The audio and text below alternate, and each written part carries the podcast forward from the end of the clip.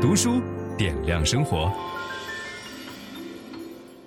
各位好，今天我们来录一本非常有意义，而且能够给人带来力量的书，叫做《相信》。它的作者是京东集团的原副总裁，也是渐冻症的抗争者蔡磊先生。欢迎您，蔡磊。啊，谢谢，又见到樊登老师，非常高兴。嗯，上次在直播间我们聊了这本书。是的。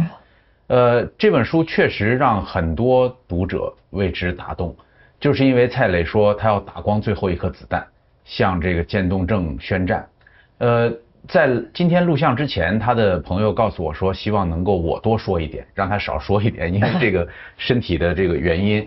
呃，我会尽量讲我知道的东西，但是呃，需要您补充的地方您就说。如果觉得累，你随时告诉我。应该没问题。嗯，蔡磊是中国可以说第一张电子发票的开出者，等于是研发了整个的系统。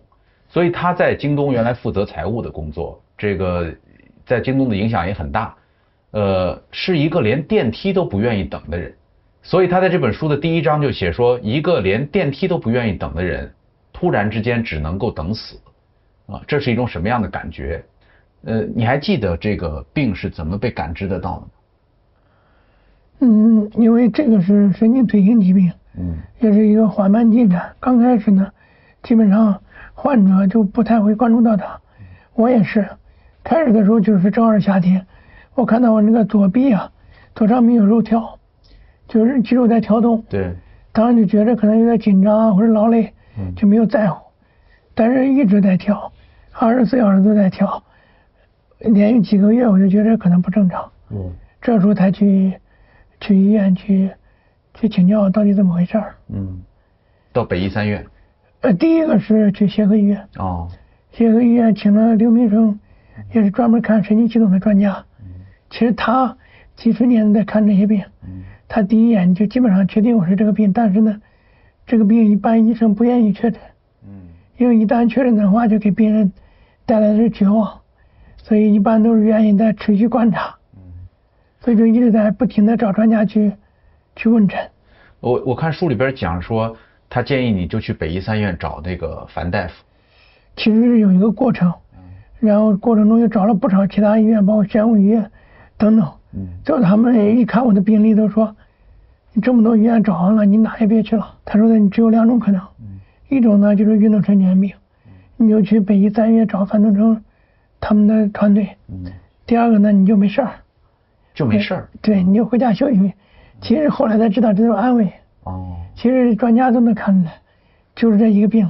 我觉得咱们做这个节目的目的也是希望能够普及大家对于渐冻症的认识。好，渐冻症是每十万个人当中有一个人会得，在中国的概率是每十万个一点六的发病率，不到两个人。那其实不低啊，这个比例挺高的。中国人口基数比较大，在中国的话，每年十四亿乘以一百十万分之一点六，也有两万多人。我我都有。我都有我我身边的朋友，家人就是渐冻症去世的，有这样的。他发病以后的这个一般的生存期是多长？他的平均生存期是两到五年。呃，那我们过去都老说霍金也是渐冻症，但是他活了这个七十多岁了。应该这样说吧，也可能是上天眷顾了这位伟大的科学家。嗯。但其实像他这种案例是不可复制的，过去近两百年。人类发现渐冻症，到目前为止，倒下一千多万人，没有第二个能像霍金一样。就也有一种说法，说他的那个分型比较友好，是吗？对，本来这个分型的问题存在，本来这个病呢就有不同的分型，所以很可能还是存在一些差异，嗯，或者说是一个特别友好的分型吧，嗯，因为从他确诊到这个期间生活不能自理是二十年，嗯，但二十年很多。真正 AOS 的病人，都去世好几遍了。嗯，您确诊的时候是二零一九年。二零一九年的十月份。十月份，然后那只是胳膊跳，它不影响你的身体啊。在当时的时候，我的左手已经发现了肌肉萎缩了。嗯。小臂也有肌肉萎缩，那整个整体来看呢，还是不太影响生活。嗯。工作生活都还不影响。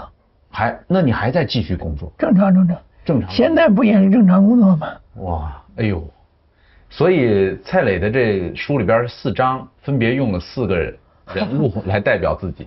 第一章的人物叫拼命三郎，那时候真的是个拼命三郎。呃，这书里边，因为蔡磊的这本书，呃，不光是我们说能够感动人，他写的也很好，他的文笔非常好，呃，里边还很幽默。讲到蔡磊跟自己的妻子谈恋爱，第一面约会，第二次求婚，然后就结婚了。对，嗯，这样呢有也有一些特殊的故事，包括确诊之后为什么要提出离婚，是因为我呢，到四十岁还单身，嗯，所以当时特别着急。承认还比较着急，但着急也不一定要放下自己的这个要求，所以当时的时候我就这个希望是自己在四十岁过生日之前结婚。嗯，我是五月份的生日，所以呢，正好二零一八年年初遇到我夫人，我一看各方面确实是我所喜爱的吧，嗯，或者向往的，我一想加上自己年龄不小了，这抓住机会不能错过，加上自己也不会谈恋爱。也不会没没有时间，嗯，就比较真诚的跟他说，我说我也比较忙，你各方面就是我所喜欢的，我看你对我印象也不错，干脆就结婚吧。第二次见面，对对对，嗯，然后这个女孩子回到家说，我是不是遇到一个骗子呀？对。然后她妈妈讲说，我觉得您岳母还是挺好的。岳母说，人家只是着急，人家年纪大。他说你再了解了解，嗯，鼓励着他。所以为啥我说我是凭实力单身就在这儿？嗯，前两天做直播，我夫人还嘲笑我，她要不是遇到我，你现在还单身呢，呵呵，水平比较差。二零一八年谈恋爱、结婚，然后有了孩子，蔡磊呃确诊了以后，跟妻子提出来说不行就离婚吧，这个被妻子坚决的否定了啊。其实呢。婚姻就是一个避风港湾，嗯，尤其在你遇到困难的时候。但是我呢情况比较特殊，他这么优秀，嗯，对吧？这么年轻，我刚结婚一年，嗯，就得了这个不治之症，嗯，所以我不想拖累他。